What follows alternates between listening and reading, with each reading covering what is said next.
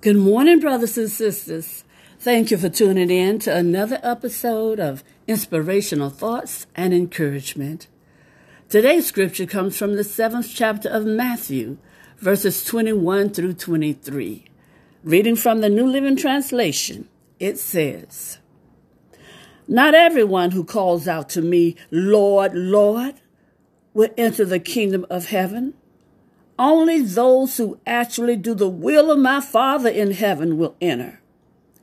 On Judgment Day, many will say to me, Lord, Lord, we prophesied your name in your name, and cast out demons in your name, and performed many miracles in your name. But I will reply, I never knew you. Get away from me, you who break God's laws.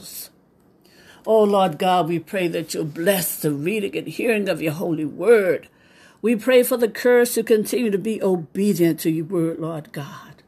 And Father God, we pray that you'll continually bless us with spiritual insight, wisdom, and understanding in order to grow in the knowledge of you, Lord God. This we pray in the precious name of Jesus, your Son, our Savior. Amen and amen. Thank you, Lord. Brothers and sisters, in the Gospel of Matthew, Jesus said that the gate to heaven is narrow. You can find that in the seventh chapter of Matthew, verses 13 and 14. The easier route through life is the path of happiness, which has side roads to decay and disorder. But the way to eternal life it's marked by self sacrifice and humility. The Lord warned his followers not to be deceived about their salvation. Those who find heaven's road have trusted him as Savior and acknowledge that his sacrificial death paid their sin debt in full, both past, present, and future. Oh, hallelujah. Thank you, Lord. Brothers and sisters, this is important because we meet many people who appear to be walking the narrow path, but have never made a decision to follow Christ. Amen.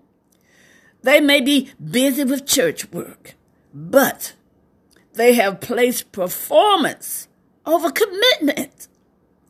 At the judgment, Jesus will tell them, I never knew you.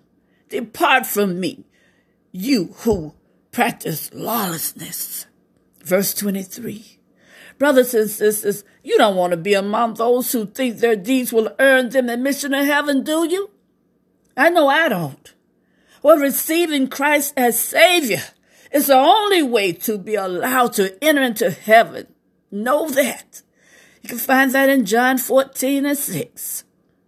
Brothers and sisters, then you can be sure that at the end of your life, you will step off the narrow road and into God's presence forever.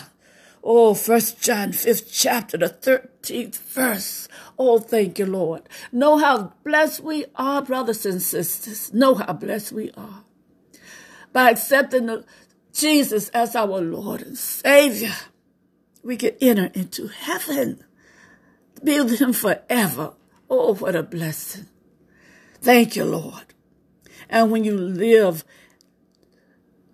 pleasing in God's sight after accepting Jesus as your Savior, you'll have a blessed life. You'll have a blessed journey.